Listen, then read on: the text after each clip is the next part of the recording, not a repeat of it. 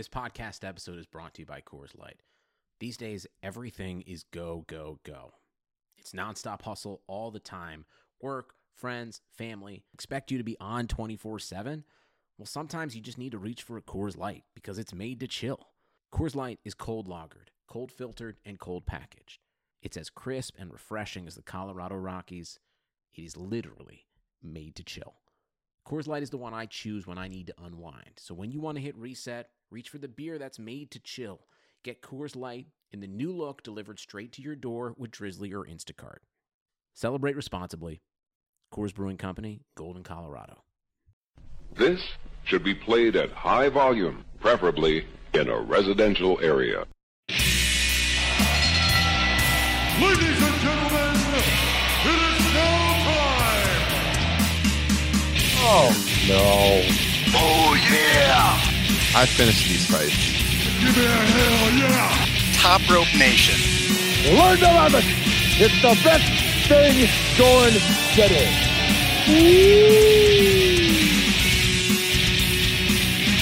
What's up, guys? This is Ryan Drossi, the host who ain't afraid to boast, and this is Top Rope Nation, the best pro wrestling podcast on the internet. If you're a longtime listener, thanks for joining us here this week. If you've never listened to the show before, we think you'll like what you hear. Stay with us here. We're going to talk about all the biggest news in pro wrestling this week, give our reactions to the WWE roster shakeup. We're going to talk the JBL bullying story and also the Roman Reigns Braun Strowman angle that everyone's talking about from Monday night. But first of all, I need to introduce my co-hosts. So starting out here, by the way, this is episode number 34 of Top Rope Nation. I went back and actually counted so I could throw that out there this week.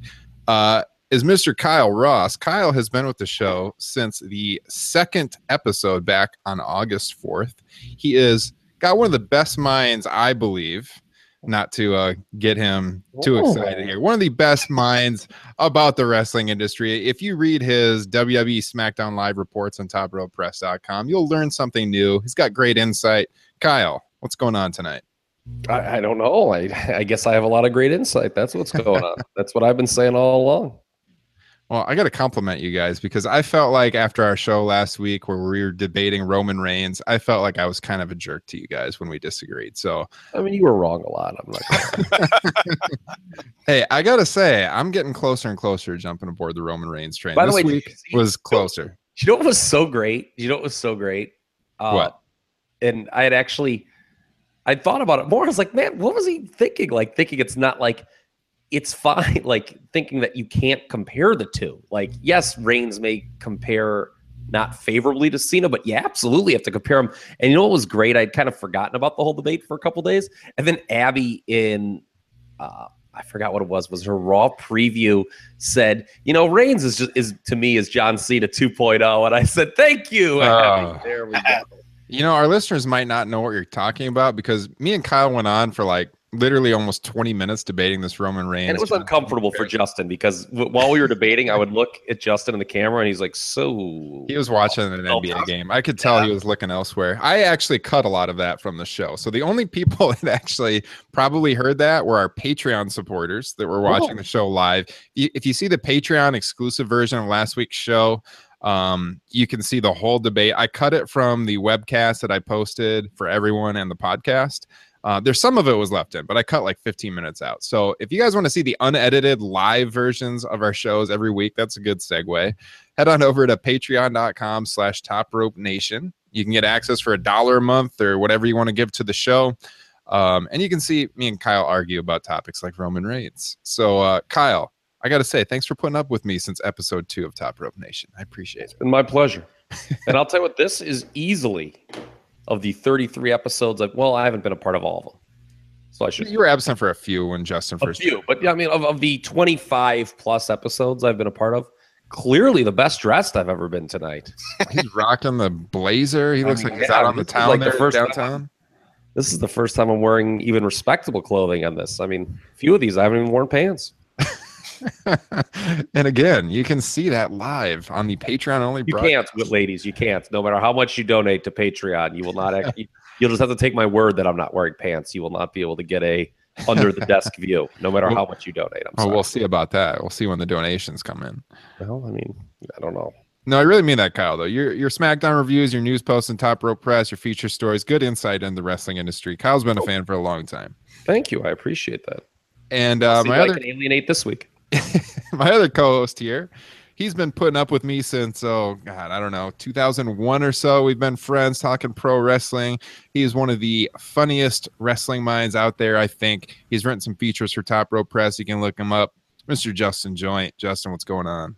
Hey guys, uh, I'm glad we were talking about our listeners earlier because I, I actually just want to thank all the the smarks, the marks, humanoids, jabronis, and Johnny New Japans who tu- tune in to listen to us ramble about the world's highest art form, pro graps, and uh, just want them to know that if you send us a message on Twitter at TR Nation Podcast, uh, there's like a 99% chance that we're going to get back to you, unless you're a troll or a bully.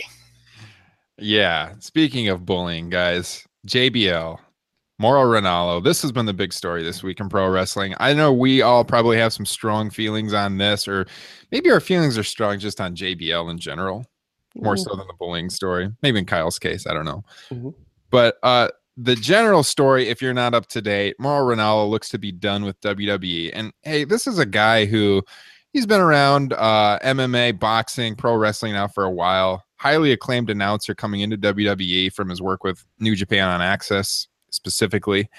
Um, and he's on his way out, and some of that has to do he he does have some issues with depression, bipolar disorder. Uh, but it seems like some of that has come from the JBL influence lately on SmackDown and you know some tension between the two. So I wanted to get what kind of takes you guys or hot takes you guys have on the story right now. A lot more Hot takes. has been coming out lately about what's going down. I mean, what do you, what do you think about JBL? Should WWE part ways? Do you think they're going to actually part ways? Are they going to be a star here in this situation, Kyle? I don't know. I mean, like,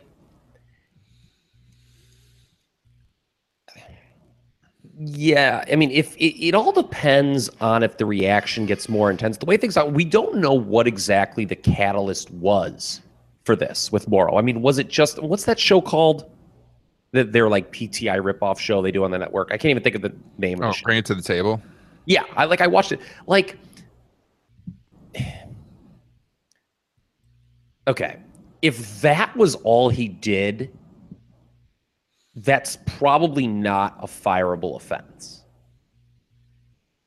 We don't know exactly what he did though. I mean, that's the whole key. Like we know that um or we think we know that JBL was the impetus for Ranallo seemingly you know, quitting, you know, his on-air role as the play-by-play guy of SmackDown. I will say, you know, obviously, he said, you know, I do the reviews for the show every week. They had no chemistry whatsoever together. They clearly didn't get along. Uh, JBL has a history. We've heard a number of people come out in the past. You know, you know, I mean, if you take their word for it, that stuff's way worse than what JBL, you know, would have said about Mauro with the Wrestling Observer um, retweet. Um, so, but if the situation gets bad on WWE, JBL will be the fall guy. Um, there's no real reason. It was funny in the in the uh, Wrestling Observer newsletter. I was actually really glad to see Dave Meltzer make this comparison because I had thought of it the previous day. Um, with Pat Patterson and what went down with him in 1992, and how Pat, you know, kind of got the kayfabe firing. You know, they said they fired him, but they never really did. He never really went away. He was helping co- book the company. Pat Patterson had real value to the WWE in terms of booking bars. JBL, it needs to be stated, at least this is an outsider, not someone who works for the company, obviously, but doesn't seem to have real value to the WWE. So there's no real reason to protect him. That's my thing. Like, I mean, I don't know. Like, again, he there is nothing that he has done. I mean, the history, the pattern of behavior, and which has been encouraged apparently, is not good. But you know, with this specific incident with Mauro, there's been nothing that's come out that's like, okay, he's got to go because of that. But if the heat gets turned up, I've got to say this: there's no reason to protect JBL. In my like, I mean, would you guys agree with that? Like, I don't think JBL is someone. He's not even like a Jesse Ventura in the late '80s, like in, in the announcer role. He, he doesn't even have that value. Um, so could I see him being the one that falls on the sword? Yeah, absolutely. Uh, will it happen? I don't know. Yeah. Yeah, I'm, I mean, I'm there's with Kyle. gag order with Mauro, so I, I don't know. I mean, WWE just wants the situation to go away. I don't know if it will, though. I mean, Deadspin's had a couple pieces on it this week, um, and and I don't know. Yeah, I, I'm, I'm with Kyle in that I take hearsay with a grain of salt. I'm not going to rush to judgments unless I got the facts kind of laid out. Uh, I think JBL, per outsiders, has a history of bullying, and bullying is definitely wrong, especially when your company is an activist against it. Uh, having said that, I do 100% think JBL needs to go, but that's only because I think he's an atrocious announcer. See, I don't think he's a bad announcer. I just think, I mean, I will say he has done, you know, again, if the thing he did, what's the show called again? I already forgot what you said it was. Bring it to the table. Yeah. Bring it. If, Mamma if- mia, Kyle. Yeah. If the very good. If the bring it to the table was the big impetus for this whole thing, JBL's done a lot worse shit than that in his career. I mean, this guy freaking goose stepped in Germany. For Yeah. God's sake. Oh my god, I forgot about that. I mean, yeah. goose stepped in Germany. I mean, that's really heinous. It's actually a crime in Germany. It is. Had to pull some strings to get out of that one. Yeah. And I mean, he, and some of the bullying stories that have come out with other guys, you know, the stuff that Justin Roberts has wrote about. I mean, that's another thing that's really turned the heat up on JBL too. We need to talk about. It's not just Mauro that this story coinciding with the release of Justin Roberts' book is really what's painted JBL in a bad light. And I mean, you know, I don't know JBL. I mean, he seems on the surface kind of a, like a dick, but I don't know that. I, I mean, you know, I, I don't know the man. I've never met him. I never will meet him. So uh, yeah, I'm not going to rush to judgment, but you know, again, um, I don't see. I mean, if the pattern's there and it turns into a public relations nightmare, then you know he's got to go. But that, you know, if JBL does get fired, that doesn't fix the problem once and for all because there is the issue of well, why is JBL doing this? Is he just some asshole on his own doing this? Probably not. You know, I mean, there's a lot of stories that he's kind of, you know, um, been encouraged from above. And that is an issue that's got to be fixed. I mean, just getting rid of JBL um, wouldn't fix that. I mean, it's got to be kind of, I mean, I get that what this business used to be, but it, it, you know, there's a lot of things that used to be stuff, and you evolve, you change. I mean, like Kevin Nash. Did you read these comments today? Kevin Nash, who somehow has earned the reputation as one of the great minds of wrestling. Kevin Nash is is the opposite of one of the great minds of this industry. He's one of the worst minds of this industry. Look at 1999 WCW booking when he was Yes, like the Kevin booking Nash room. is not a great mind. So like people, like, oh, you know, don't be a bitch. That's what Kevin Nash said. Like really, and like Eric Bischoff. There's another guy who I could give two shits what he has to say on this. Uh, I was never bullied. Congratulations, E. You know, I mean, wow. So it's it's a mentality that has to be weeded out, and it doesn't. It didn't start with JBL, and it won't end with JBL probably. But um, you know, WWE is a lot better than it used to be. I mean, the stories that you used to hear that you hear and, and that are celebrated, quite frankly, by a lot of fans that you hear, um, like on DVD releases and stuff. You know, it's a different industry now. You talk to people who work in the company. You know, there's no Ric Flairs that work for this company now. These guys take great care of their body. I mean, nobody's taking private jets to Vegas every weekend and getting shit faced.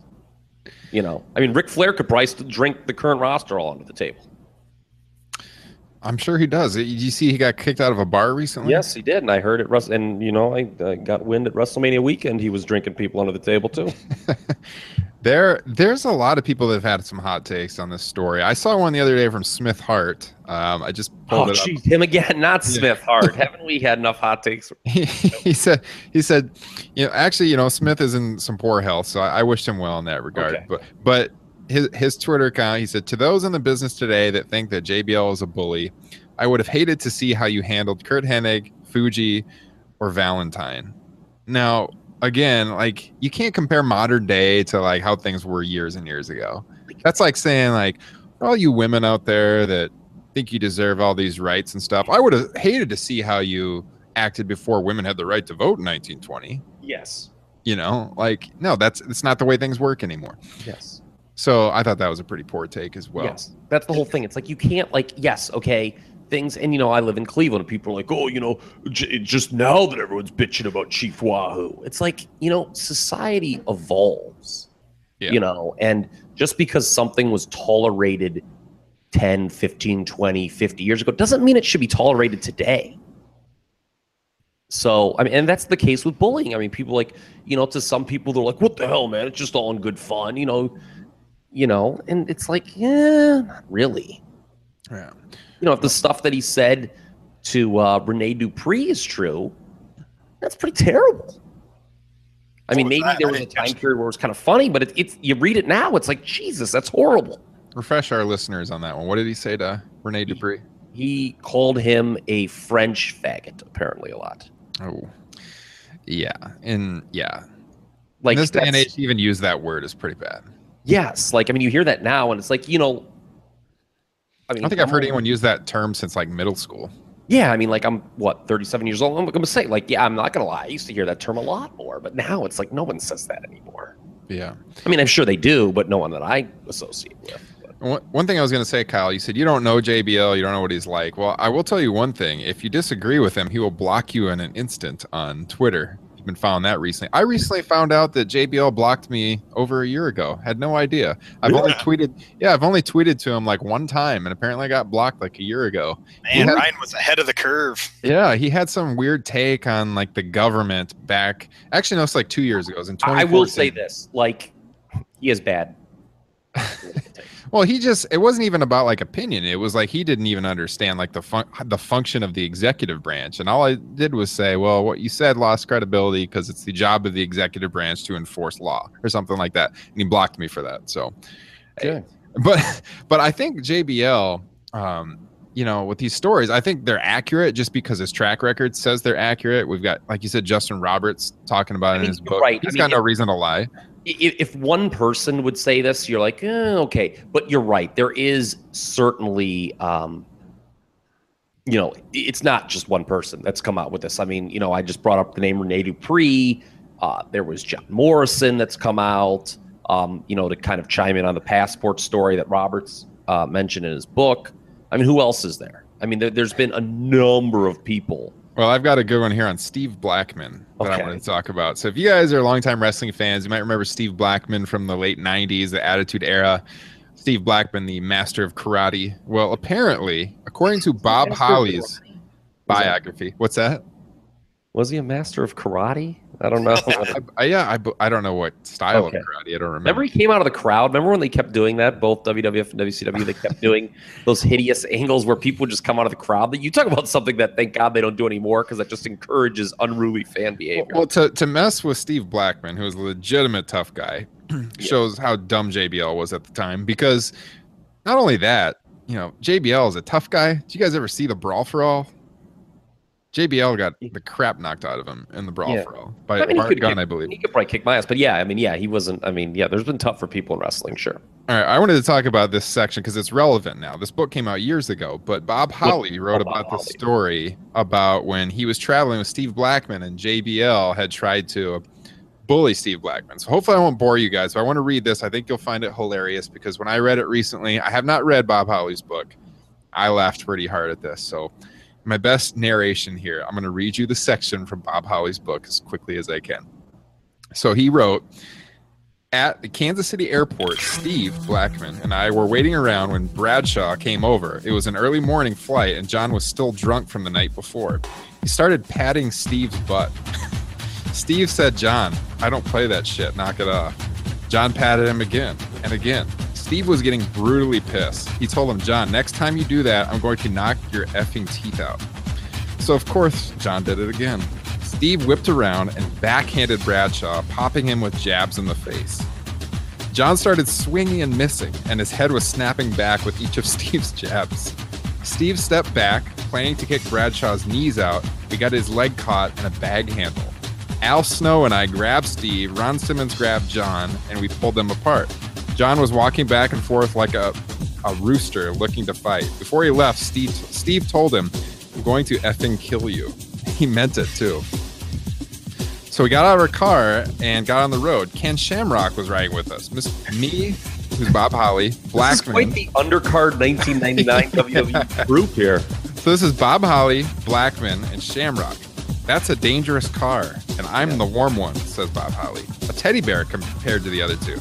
That whole journey, Shamrock was poking and prodding Steve, telling him that Bradshaw was going to telling him that Bradshaw was going to beat his ass. Steve wasn't saying a word. And who did we see when we checked into the hotel? Bradshaw and Ron Simmons were right there. All right, almost done. The boys don't always stay at the same hotel, so it was a complete coincidence and not a good one for John. Came over to apologize, and Steve said, No apologies, I'm going to finish you later, and walked off. We found him in the gym, still boiling mad. Once we were in the arena and had sat down and catering, John walked in. Everybody went silent as Steve stood up. He said, If you got something to say to me, you say it now, or I'm going to finish you in front of everybody. Bradshaw walked over, apologized, and said, I shouldn't have messed with you, and shook his hand. That was the end of it. Steve sat down and said, Bob, if it wasn't for that bag, John would be in intensive care right now. Wow. So John back down, John being John Layfield, JBL. I thought that was hilarious. If Blackman doesn't know karate, he knows crazy. Don't pat Steve Blackman on the ass, man. Yeah. Wow. Takeaway there. Yeah. Yeah, I, I just um you know, it's funny. I mean, here's the thing. So like they always say like what's the best way to combat a bully? Well, you just confront him. And the issue with it being endorsed is if guys are afraid of career repercussions. Like if oh, like that's where it's like a real problem inside W. If people are afraid, because it's cool for Blackman, maybe he just didn't give a shit what would happen, or you know, and again, that was a different era. You know, and, and may, you know, if two guys got into a fight back then, I mean, that was just the way it was. But like, if guys are afraid to confront JBL for fear of repercussion from the company, that's a major issue. That's actually like, I mean, that supersedes JBL because JBL is essentially representing the company in that regard. And and you know, it, that's like it's almost like, well, I, I I can't respond because you know then I would you know, I would no longer be in good standing with WWE. So I mean that's the issue. Yeah, I agree with you on your take that there's really nothing about JBL where like WWE couldn't part ways at least for a while with him. Like they, they wouldn't suffer at all. His announcing has been Yeah, I mean, I, I again, like, I mean, I just don't. What value does JBL have? yeah. Like, I mean, you're telling me that, like, I mean, if JBL wasn't on SmackDown ever again, that like that would be cause for you not to watch it. Well, I mean, as a former wrestler, I mean the th- the things that he could add if he's not a great announcer, which he's not, would be maybe he's like a mentor for the young guys. I don't think that's the case. I'm not I mean, yeah, I mean, and he's not a booker. I mean, you know, Pat like was a book. I mean, was a booker. JBL. I mean, he's just an announcer.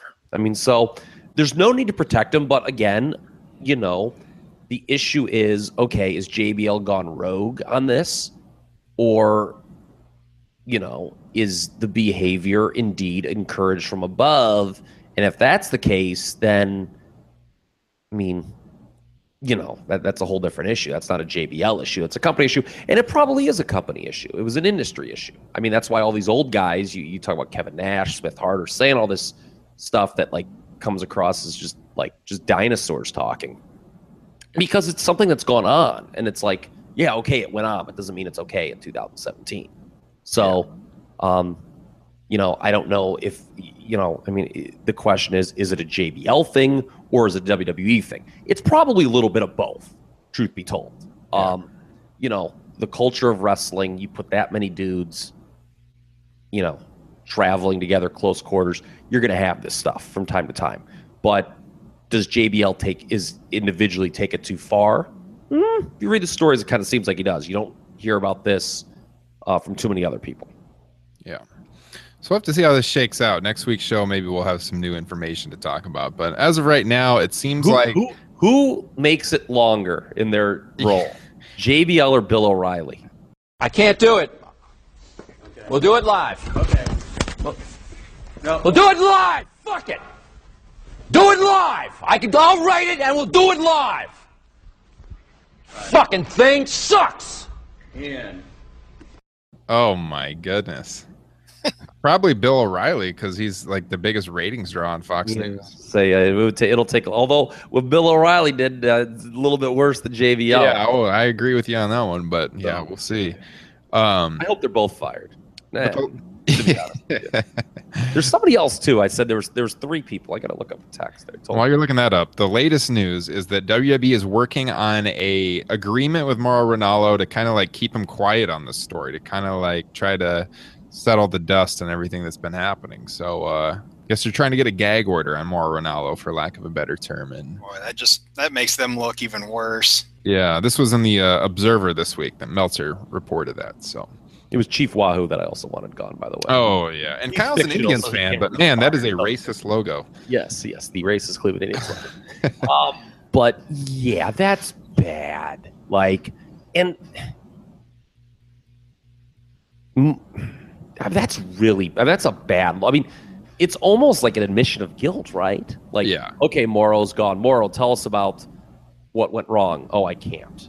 I signed it. Well, I mean, what does that mean? That that obviously means that WWE doesn't want something else. So it's bad. I mean, they know they know it's you know they know it's bad and they're aware of it. And I don't know. I mean, they've had worse stories than this before, and they've survived. Um, but you know, not to be that guy, but you know, with this social media nowadays, it's a little tougher sometimes. This stuff um, doesn't go away quite as quickly Yes, as it used to. that's, that's for sure. Um, I wanted to get to the uh, roster shakeup. Before we get there, though, I just want to talk about that angle on Raw with Braun Strowman and Roman Reigns. Well, this is a hard right turn. What a tremendous individual. Braun- Strongest man in the world. There is no doubt he did that without any gimmicks. Oh, what a great segment, though. I mean, regardless, Braun Yeah, Strowman, man, talk about a guy who's improved in a year. And Roman Reigns too. Hey, man, I'm sorry. I know we talked about it last week on the show. I'm getting closer and closer to jumping aboard the Roman Reigns train. Choo choo.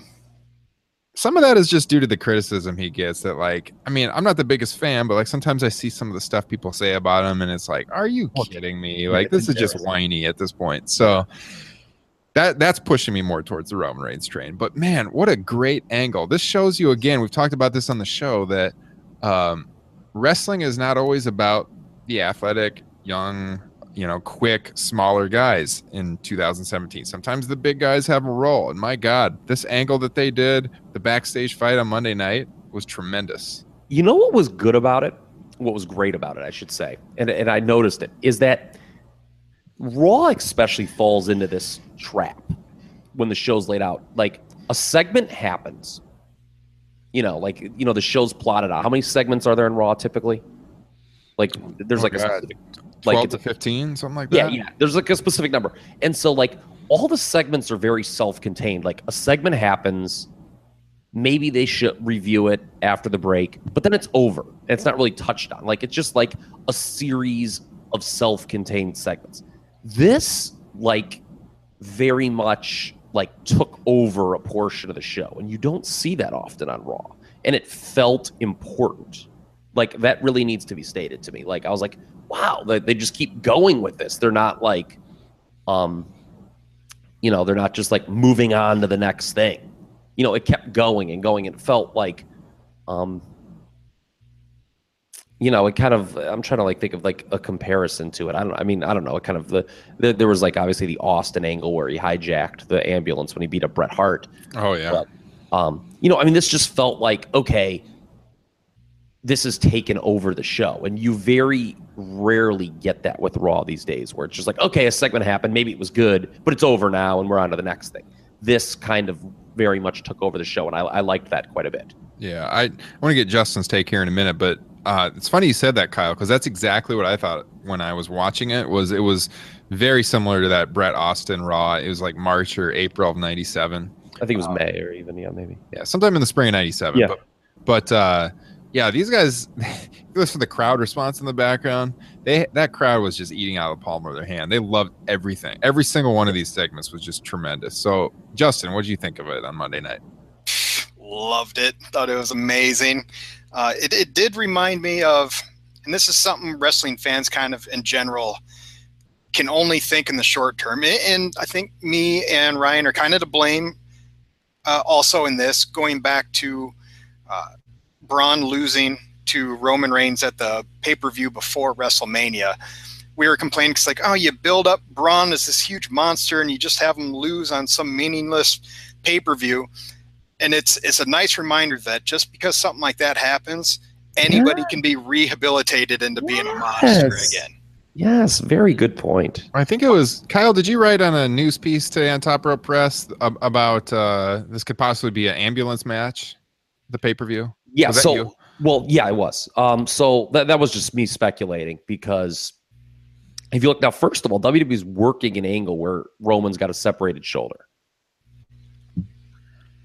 So I don't know if they're going to do the match on Payback, which is weird because originally Meltzer said that that was the planned main event for the show. And if they're not doing it, I guess that would make a little bit more sense why they've moved this Orton Wyatt thing, which we'll get into. I know when we talk about the Superstar Chicken more to Payback because to me that like makes no sense why they would do that otherwise. But I mean, if they need a main event, then I guess there you go. But yeah, to me, if you you know if you watch an ambulance match, makes sense because we've heard they're going to do Strowman Lesnar. They teased it on the Raw after WrestleMania. And if you do an ambulance match, one, it's very natural based on the angle because it involved an ambulance. And B, an ambulance match allows Reigns to lose without getting pinned. So to me, that would make sense. Um, they haven't done an ambulance match in a while, have they? Was the last one like Cena Kane? Ah, I got That- it's years. It's been years. Yeah, I, I can't remember if there's been one since then. There probably has been. Oh, wait, didn't Bray and uh, Dean do one? Or was that just Yeah, Dean they coming out of an ambulance? They did. They did. Bray and Dean did. They did a lot of gimmick matches, I remember. But you're right. They absolutely did. They absolutely did. Bray and Dean was the last one. bunch of classics. Yeah, I think that was on Raw actually. Bray and Dean, Yeah. because I, I they did a TLC match at um, TLC, um, a pay per view that was here in Cleveland. Um, Well, yeah, Braun Strowman is a guy who's just really grown into his role so much in the last year. I mean, when they first brought him up in the Wyatt family, he, I mean, he was terrible. He was awful on Raw, and since then, he's very good for a big guy. He, he plays into his role perfectly. It's one of the highlights of the show every week. it's booked so- very well ever since. I mean, he's clearly been one of the big winners post brand extension because Oh, like, yeah. they booked him right from. I mean, w- with the squashing going back to Ellsworth. Remember that James Ellsworth was his first squash match on Raw. Uh, Since I mean, he's been booked perfectly basically since the brand extension. Uh, one more great thing about that segment wa- is is it led to a lot of really good uh, United Airlines memes. Oh my But- god! But okay, and this wasn't one of them, but I got to share it. But it, it is kind of wrestling related because it's Roddy Piper. There's a there's a little ad. It says United Airlines. We came here to sell seats and kick ass, and we're all out of seats. My God, United Airlines, get it together. Did you hear the thing today? They they had a scorpion fall on a guy's head and sting him. Came from What? the bag. Oh yeah, yeah, legit. How does that happen? There was a flight from I think Houston to Calgary. I know it was to Calgary. I think from Houston, and a guy was on the flight, and from the overhead bin above on the carry-on section, a yeah, a scorpion fell out and stung the guy. Holy Christ! United Airlines, what is going on? I'll tell you what, man. O'Hare, O'Hare is the only place that I have had a flight canceled both ways on the same trip. when I went to uh, Lollapalooza the last year I went, I can't remember. This was a few years ago, so more than five years ago, probably. But yeah, I had my flight there canceled, and then I had my flight going back here to Cleveland canceled as well. quality experience at O'Hare Airport where the L jumps the tracks and drives into people. Also, they've had they've had some issues there. Uh, yeah, I, I've enjoyed the memes too, though. I, I got to say. So yeah, we'll see what happens. But uh, yeah, Braun Strowman to me one of the highlights of Raw. So, So what do we think? Do do do we think they're they're not going to do that match at Payback, and that Reigns they're going to sell this? I mean, oof. they had the kayfabe story today about all the injuries he had. Did you guys see that? yeah, like a separated shoulder. That's what I'm saying. Like, are they really going to like? Be a rush, right? Yeah, I mean, but but it, it would work. I would into him capital. Go ahead. I'm sorry. Uh, No, I was just it works into him getting beat and taking the L, and like how you mentioned that it, it keeps building up Braun for a possible match against Lesnar at SummerSlam. But I, I wouldn't push. You know th- that angle was so hot. Like, yeah, okay, you want to sell the injuries, but man, um, if I'm WWE, I would want to take advantage of that and have that headline because you can get away then with not having a title match. Like, because to me that match is pretty hot and that angle was so good that that could absolutely headline a pay per view. Those two. That angle was so hot it was on fire, and next week Braun's going to tip over a, a fire truck. because yeah, I don't I don't know what you do with Braun then if you know you're going to sell this Reigns injury. It just that seems odd to me, and the, the whole thing with moving Wyatt and Orton to a um, payback, having that, that match, which they don't even know what the hell it's going to be. Hmm, I don't know. It's it seems like a lot of last second decisions were being made. Uh, you know, with the superstar shakeup. I, I wanted to say this one thing. This is the other thing I thought about with that angle. I want to get this up. Are they going the Tommy Dreamer route with Roman Reigns to get him over as a babyface? Like, are they just going to have him take all this Crap kicked punishment out of him constantly. and like the F, like it's going to be like the fans are going to finally respect him because he's hardcore. Like he was taking those bumps. Like, is that what? Like, so when watching that live and they kept going with it, I'm like, man, that's where they're going with this. They're doubling down on this. They want Reigns to be the baby face that a lot, a large portion of the crowd doesn't want him to be.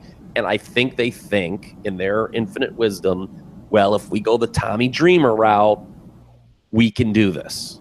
It's not going to work. did The crowd guys pick up on loved it. The- yeah, I thought that too, but the crowd loved it so much with what Strowman did to him that I, I don't think they're going to like all of a sudden get sentimental and start training. Well, I'm not saying it's going to work, but I no, I know, I know, yeah, mentality. I think WWE thinks, okay, we can make Reigns this, you know, you know, he's hardcore kind of like, you know, that was how they got Tommy over yeah. in ECW. Like he just like would take this unreal punishment, and eventually the fans were like, hey, you know what? Okay, we respect this guy. Yeah. And like I think that's where they were going. Like this is building to. Uh, I think they knew it was going to get a reaction from both sides of them, like we've talked about for weeks now. Well, Yeah. yeah. I mean, initially, yeah. I mean, obviously, you don't change feelings in one night with one angle, no matter how good it is. But it'll be interesting moving forward if that's kind of how they do do that with Reigns, where he, you know, he takes a lot of bumps and stuff. He's taken some. He was bumping really well, by the way, at that angle. That needs to be stated. Like Yeah. he was Oh, bumping yeah. like a maniac, and and he bumped well a few weeks ago when Reigns or uh, when Strowman hit him with that clothesline out of nowhere in that one angle. Remember that? And Reigns like rolled down the ramp. Reigns, I mean, Reigns has been bumping like a madman for Strowman. Give him credit. Go. I mean, we've always said, even when I've talked about Reigns, uh, you know, maybe not being the guy and stuff, he's a way better worker than people give him credit for. Oh yes, absolutely. There's no doubt about that. So, I don't know. Uh, You know, you guys mentioned the the WWE title match with uh, Orton and Wyatt. Let's transition to the superstar shakeup with that. So, they moved the Wyatt Orton match to Raw's pay per view. I mean, talk about telegraphing the finish. Obviously, not going to have Bray Wyatt, who's now in Raw, win the title and bring SmackDown's world title to Raw, right? Unless unless they're thinking of combining the two world titles. I guess that's the only. Well, or Right. or see, Lesnar being the Universal Champion is such a wild card because Raw is has this part time World Champion, and I was thinking, I'm like, man, what if could I mean, I, could they do it and leave SmackDown with no World Champion? Maybe I, I don't know. I I feel like to me the overarching storyline in my head when I, I think of them moving that match up a couple weeks, up a full pay per view, is they weren't happy with that storyline, the way it's played out. And that that has been, you know, I mean, you know, I'll defend WWE uh, against things when I think people are unfairly criticizing it, but I think that storyline's been pretty weak overall. The Orton Wyatt thing, it just hasn't worked. And it seems like they just kind of want to blow it off. And as much as I haven't liked it, though, eh, I don't know if I agree with this decision in the sense that if you knew what this House of Horrors match was going to be, you can play that up. And because I don't know what the headliner is going to be for Backlash, which is SmackDown's first Yeah. only pay per view. I mean, it can't be a U.S. title match between AJ Styles and Kevin Owens, can it? You wouldn't think so, but I mean, Kevin Owens, AJ Styles, that should be a world title feud. And you wrote in your SmackDown review this week, Kyle, that it's it's pretty much becoming clear, and we talked about it for weeks before WrestleMania, that what a horrible decision it would be to make Randy Orton the SmackDown World Champion. And it's becoming clear that was the wrong decision. And you got AJ Styles winning a US title number one contendership match. Why? I don't know. Well, And- I, I do like how they made the second because they. I mean, we bitch about this all the time, and you know, maybe it's it's it's too little, too late. But I do like when they, they build the secondary titles up, and they did a good job with the U.S. title, making that the focus. But at the same time, it made me realize, man, they they they hardly hyped that House of Horrors match at all on SmackDown. They don't even know what it is, reportedly. I mean, they're sending out surveys to fans. What do you want this match to be? Why don't you tell this? What You do want it to be that?" WCW esque? Yeah, yeah. And it's just like, God, like you just come up with this, you don't even know what it's going to be. Like, that's something that, I mean, it'll be goofy. And that Yeah. worries me a little bit. But if you have an idea what this match is, you hype it for a few weeks. That's a pay per view headliner easily. You can build interest in that. Um, even as much as I, I think it was the, the, you know, Orton's champion's the wrong decision, it'll drum up interest. But man, I, I just don't know. Um, I don't know about this deci- decision to move it up to the Raw pay per view, unless if they're not doing Ray and Strowman. In that case, then Payback did need a headlining match and whatever.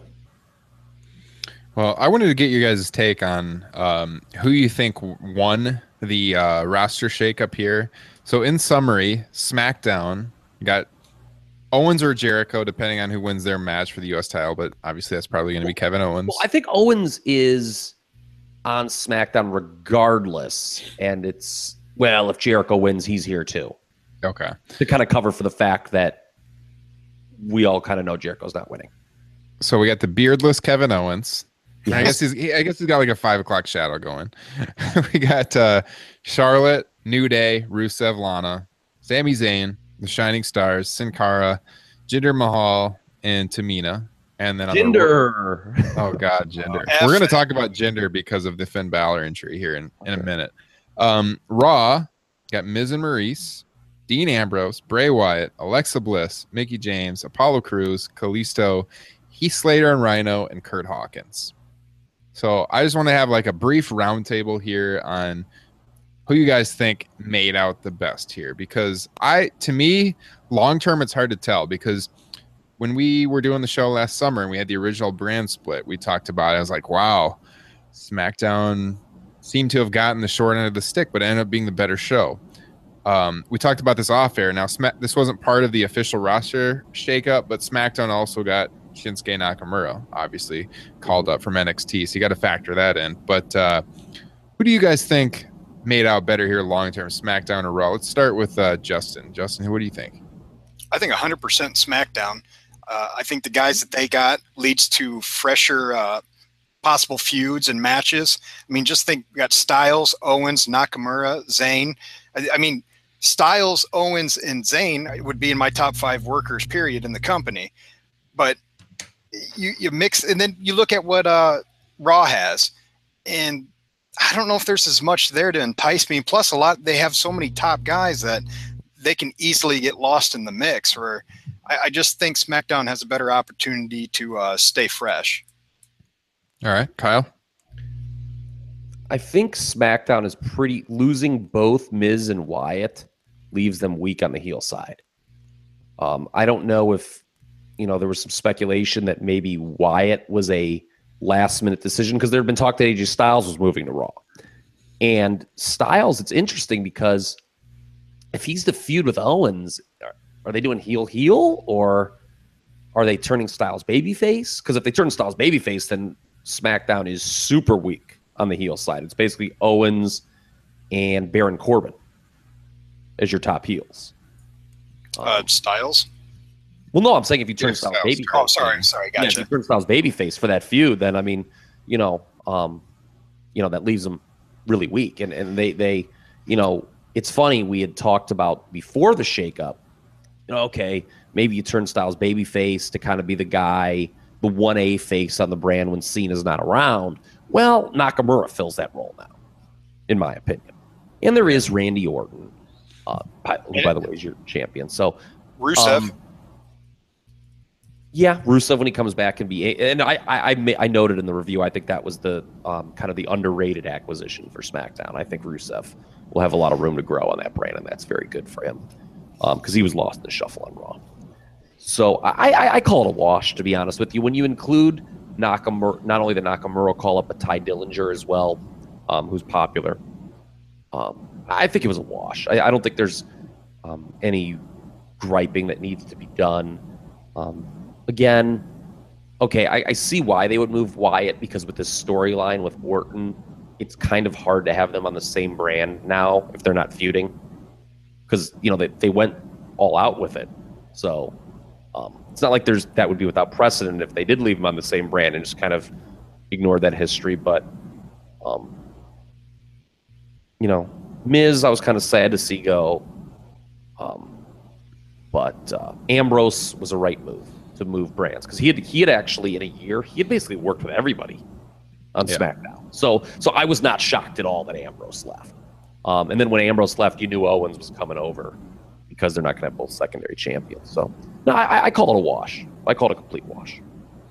Yeah, I've had a hard time with this. I with Justin's point with the fresh matchups, I definitely see that. I see I see uh, like uh, guys on SmackDown that like the internet wrestling community wants to see succeed, like Sami Zayn, for example, that they can get a better shake. Like I think Sami Zayn's really going to be invigorated by his move to SmackDown.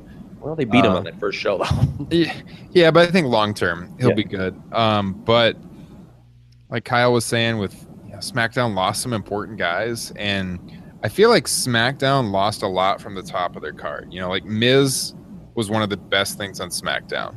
Um, Dean Ambrose always has his following. Alexa Bliss, arguably like the best thing going in the women's division recently. Other, you know, other than Charlotte, those two are definitely the best things going. And I thought Alexa, Alexa, by the way, on Raw was awesome. I thought her in the ring with Bayley and Sasha. I can't believe I'm saying this because I love those two also, but man, I thought Alexa came off like the better performer, at least in the promo segment.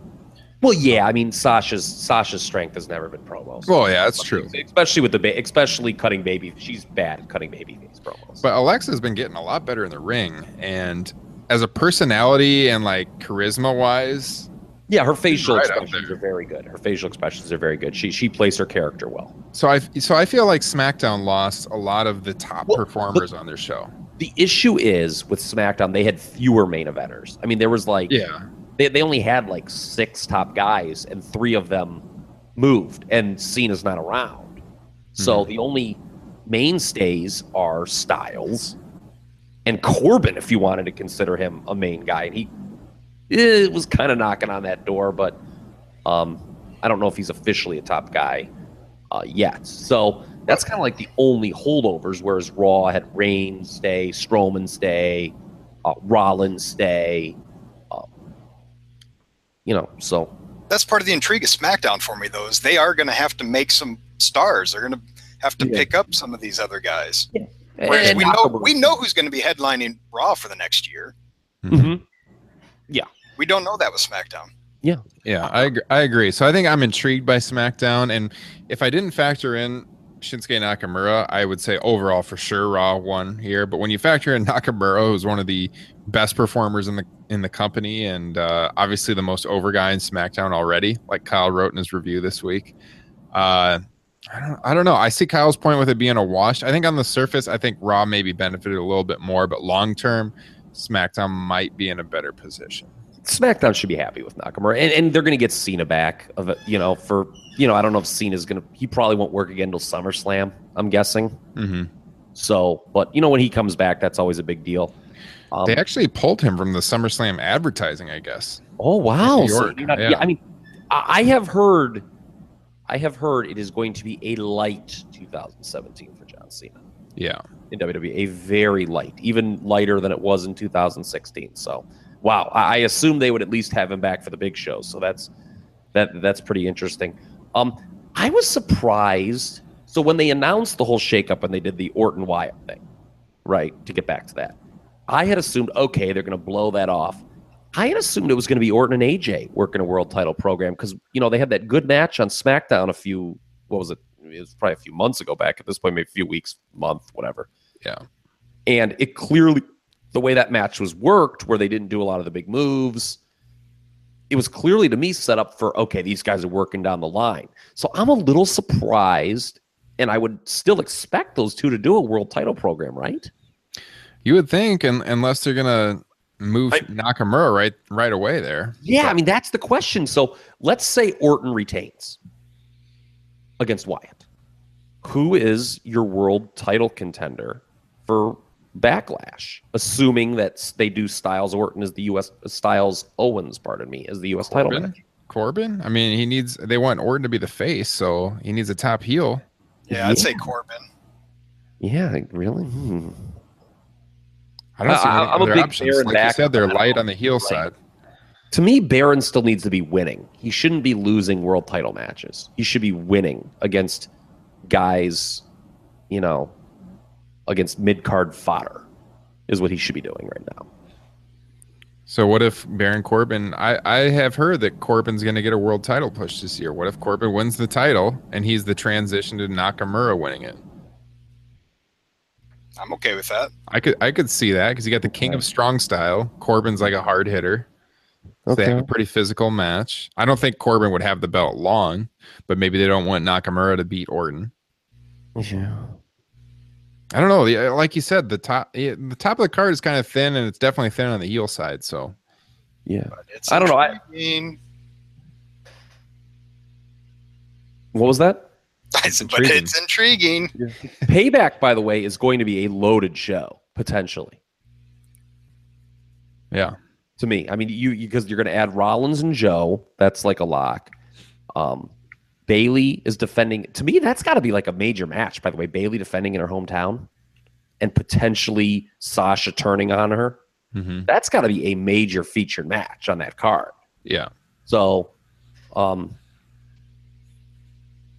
you know, I don't think they'll close with it, but um, they could. I mean, if it, it had been built right, but I feel like they've kind of dragged their feet a little bit with only two weeks. I don't know if they have enough time to make it. You know, the kind of the deal they did with Sasha and Charlotte. So mm-hmm. Well, Hey, yeah. Go real ahead, quick, Justin. Uh, I was just going to say, uh, for me, my biggest uh, winner individually is Kalisto getting over to Raw and uh, getting in with those cruiserweights. I just wanted to mention that real quick. Yeah, I mean, obviously that that was a spot for him. God, was it two years ago? Kalisto was getting a lot of hype. Um, maybe it was last year. I don't even remember. But he yeah, it was. been- Remember, he was having good matches with Ryback. Yeah, and they just kind of abandoned him recently. So I think notable. Yeah, I think he's just another guy that can uh, really He's shine in the actually Del Rio division. too. That worthless dog. Oh man, Alberto Del Rio. Yeah, that's a that's a whole other topic. Uh, so speaking of everyone's favorite wrestler, not Alberto Del Rio, but Justin's favorite wrestler, Finn Balor. Uh, reportedly suffered a concussion Monday night with Jinder Mahal, who is no longer on Raw. So uh, luckily, he can no longer injure Finn Balor in any upcoming matches. Uh, yeah, Finn Balor, you guys feel like he's going to be kind of left out of the shuffle for a while, or I was wondering. It's funny that you mentioned that. So after Raw was over, and I'm figuring out where they go with Finn on Payback, I couldn't come up with anything. Justin, Well, it looked like they're going to start something with uh, Bray Wyatt. yeah, but that that clearly has they have to wait for Bray to work Orton though at that pay per view. So I mean, Finn can't work Bray. It looks like he's going to be out for a month anyway. So, Okay, wow, I mean, if he's actually concussed, yeah. yeah, which man, watching that, it's like he did have that glazed look in his eye, and Mhm. some of his moves were uh, a little bit more uh, molasses than usual. I saw some Twitter comments like, "Oh, Finn Balor, yeah, he must be made of glass because he's already injured again." It's like, dude, he got knocked in the face full bore by who looks a guy who looks to be chemically enhanced, Jinder Mahal. I mean, like, what do you expect? This is not this is not the guy I'll made of Jinder glass. Mahal- Have you guys been privy to this Jinder Mahal debate on Twitter? Uh, refresh me on this one. Like people have been like hyping Jinder Mahal like crazy in the last week. I've seen like Really? some hate on him because of injuring uh, Balor. What's that? I've seen some hate on him for injuring Balor. I Oh, haven't see, seen. I've seen some other ways. Like people are like, you know, this Jinder Mahal is a very underrated enhancement talent. Oh my! Did you see the boot he gave to Balor in that match, like early in the match, the missed by like a foot. no. Oh, it was terrible, horrible. Jinder Mahal, I'll tell you, he's in line. He's a guy who might be pushed on Spectrum. Maybe, you know, maybe he's going to be a top guy. Maybe he challenges Randy Orton. Oofta. Mm, I mean, he looks a lot better cosmetically than he did a couple He years does, ago. yeah. But my, yeah, You know, Vince work-wise, I'm not sure. salivating over that body. I did see someone had a funny tweet. Vince Jr. is really losing it when the 175 pound guy is beating a guy who looks like Jinder Mahal. You know, Vince. you know, Vince, Vince isn't making the key. He's really changed his tune. Can you? I mean, can you imagine that? I mean, seriously, if you've been a longtime wrestling fan, you talk about how things have changed. Think about Finn Balor squashing Jinder Mahal based Yeah. on the history of WWE. Like that's kind of crazy. Yeah, that's true. It, it, it- yeah, Balor definitely doesn't have the size traditionally that they push, but I don't know. I'm, I'm, I don't like, by the way, was that you who tweeted this, Justin? I'm assuming about not liking the prospect of a Finn Balor Bray Wyatt feud. Was that you who tweeted? I tweeted that I was pro that. Yes, yes, that's what I'm saying. Yeah. I don't know how hot I am on that feud. Well, I, I'm big on it because I'm a Finn Balor fan, and there's mm-hmm. no way you don't beat Bray Wyatt because he is completely neutered now. See, that's why it doesn't excite me. Like because you it's going to build to the Demon King. And like I guess that's cool, but it's pretty like let's I- talk about Bray Wyatt. Okay, I, I, real quick, and I agree with you. I'm just trying to make myself Okay. feel better about it because it is it is effing meaningless now because of what they've done to Bray Wyatt. Okay, like uh, let's talk about Bray Wyatt. Am I crazy in saying that this guy should be turned babyface? 100% he should be. Okay, because like I like to me, he is so dead end in this heel role. He loses every top feud he's in.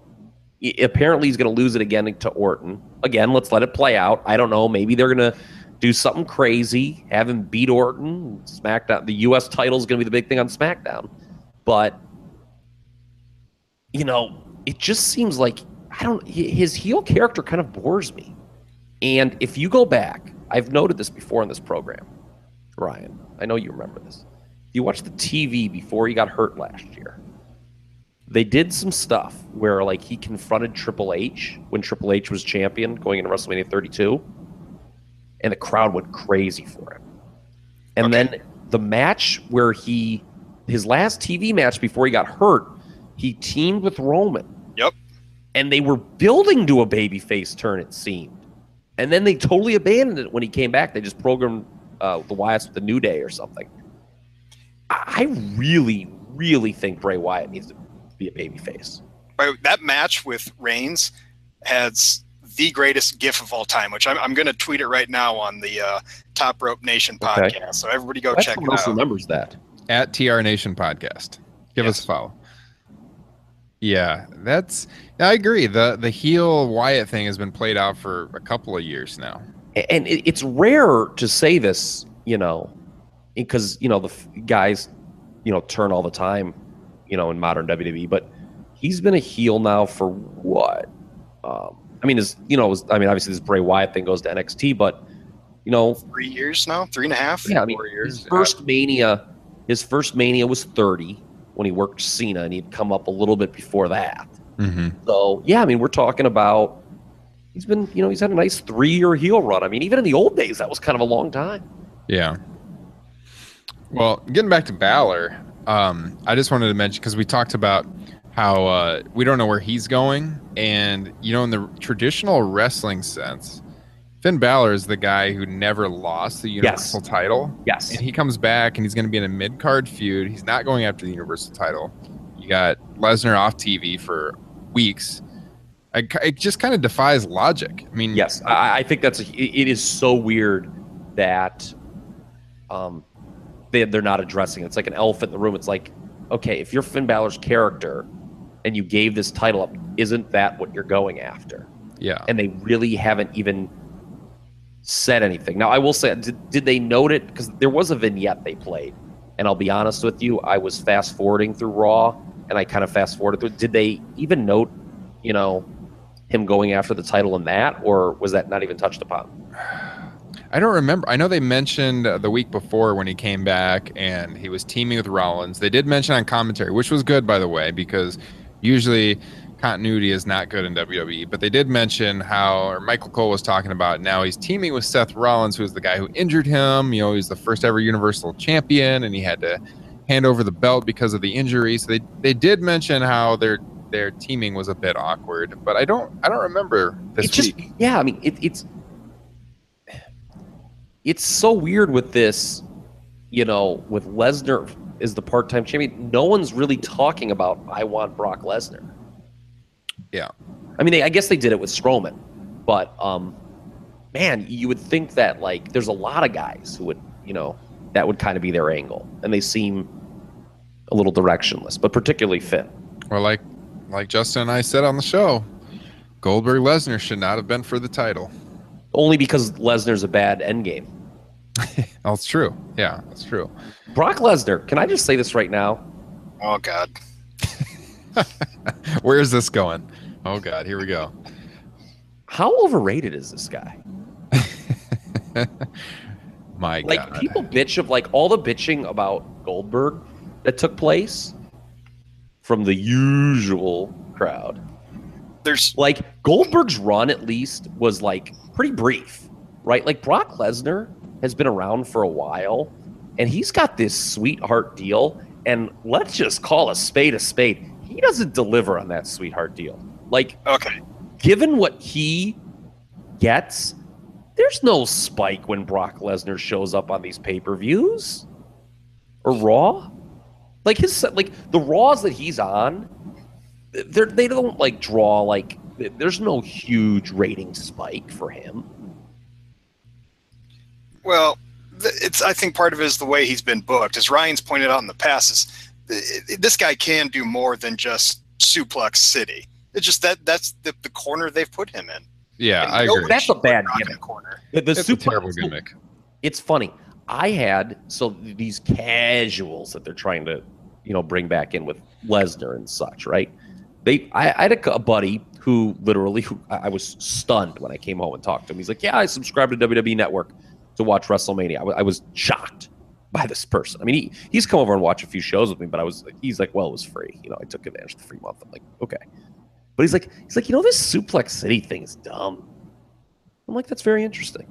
Yeah, his matches are so boring. Like Yeah, like and- Justin said, he can do so much. This is a guy who could do a shooting star press off the top rope. Well, he's not going to do. I, Well, he's not going to do it now, but he could do it. I mean, he wants to though. He's No, got this. Look uh, with the booking. I'll say this right now. His first year was poor. You know, he should not have lost that first match to John Cena, Yeah. And he should not have lost at WrestleMania to Triple H. That feud just went on too long in general. Then it should have been like a one match feud, not a three match feud like they made it. But man, I, he has not done anything remotely interesting since losing the title at WrestleMania 31 to me. Yeah. He had the I just- rematch with The Undertaker, and I guess that there was a couple good angles there. But um man, that Dean Ambrose feud sucked. And, you know, go, th- honestly, if it wasn't for Bill Goldberg, Jesus, where would this guy be? I mean, that Shane McMahon feud, that was going to be interesting. No.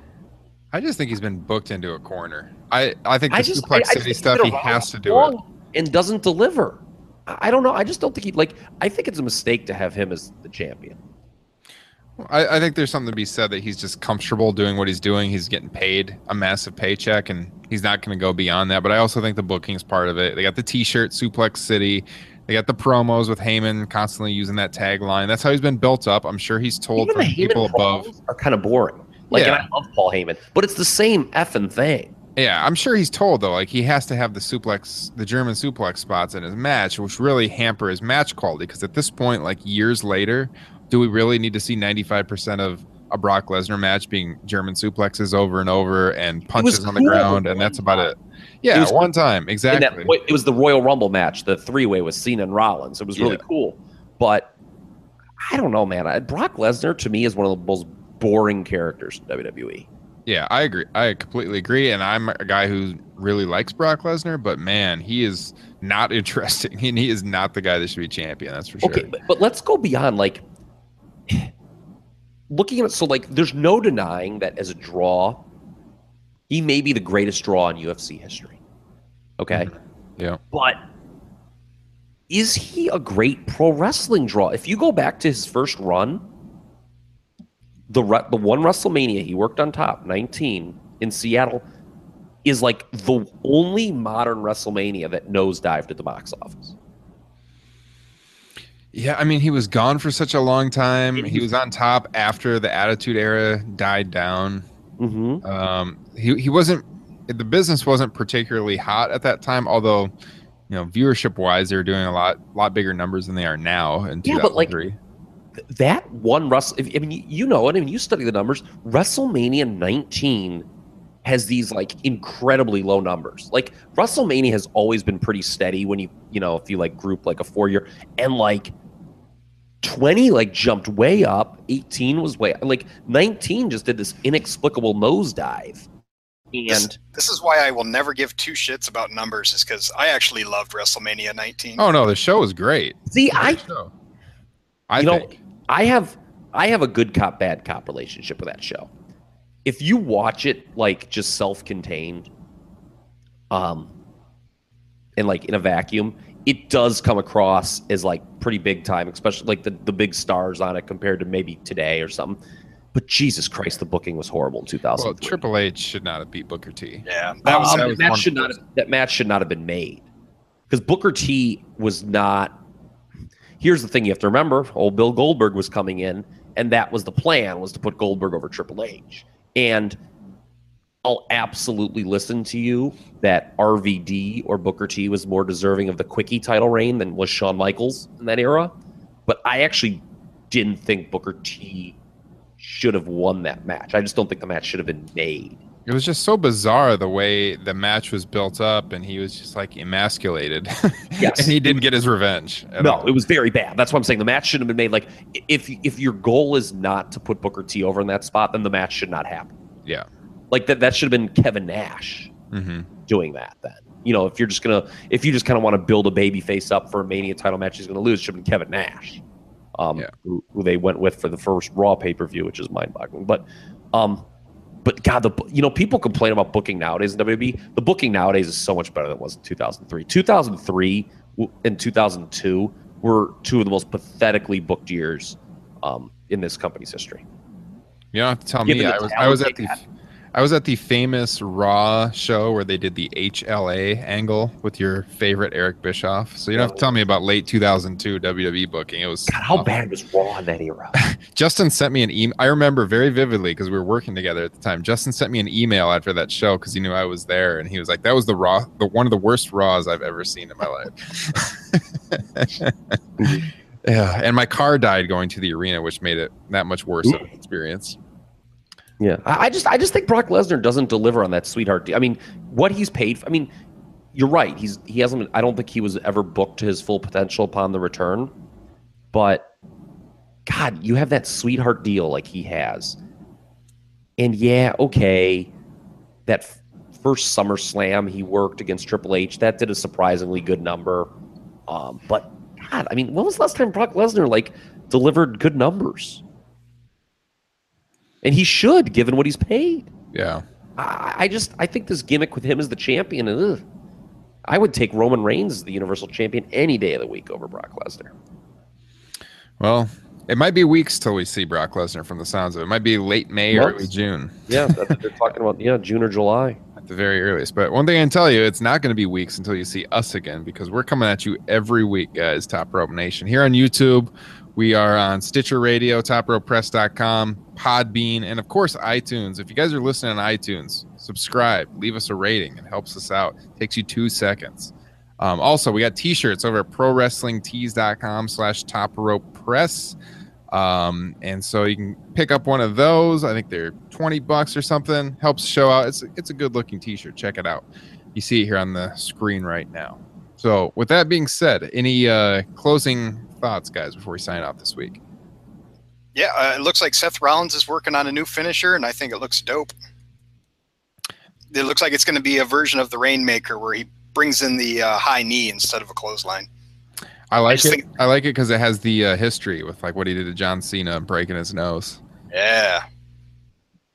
Knees to faces. That's right. Kyle, I think Jinder Mahal has got the stiffest finisher in the game right now.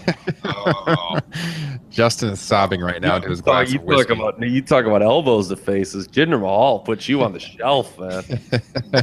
veins to faces. Jinder freaking Mahal. This guy is tough. All right, guys. Hey, thanks for tuning in to episode 34 of Top Rope Nation. And we'll be back with you next week. Check us out at TR Nation Podcast on Twitter. 95% of the tweets come from Mr. Justin Joint. You will enjoy them. Um, at TRP Kyle, at Historical Ryan, at Joint319, topropepress.com. We'll check Sorry for the like. We'll check you guys next week.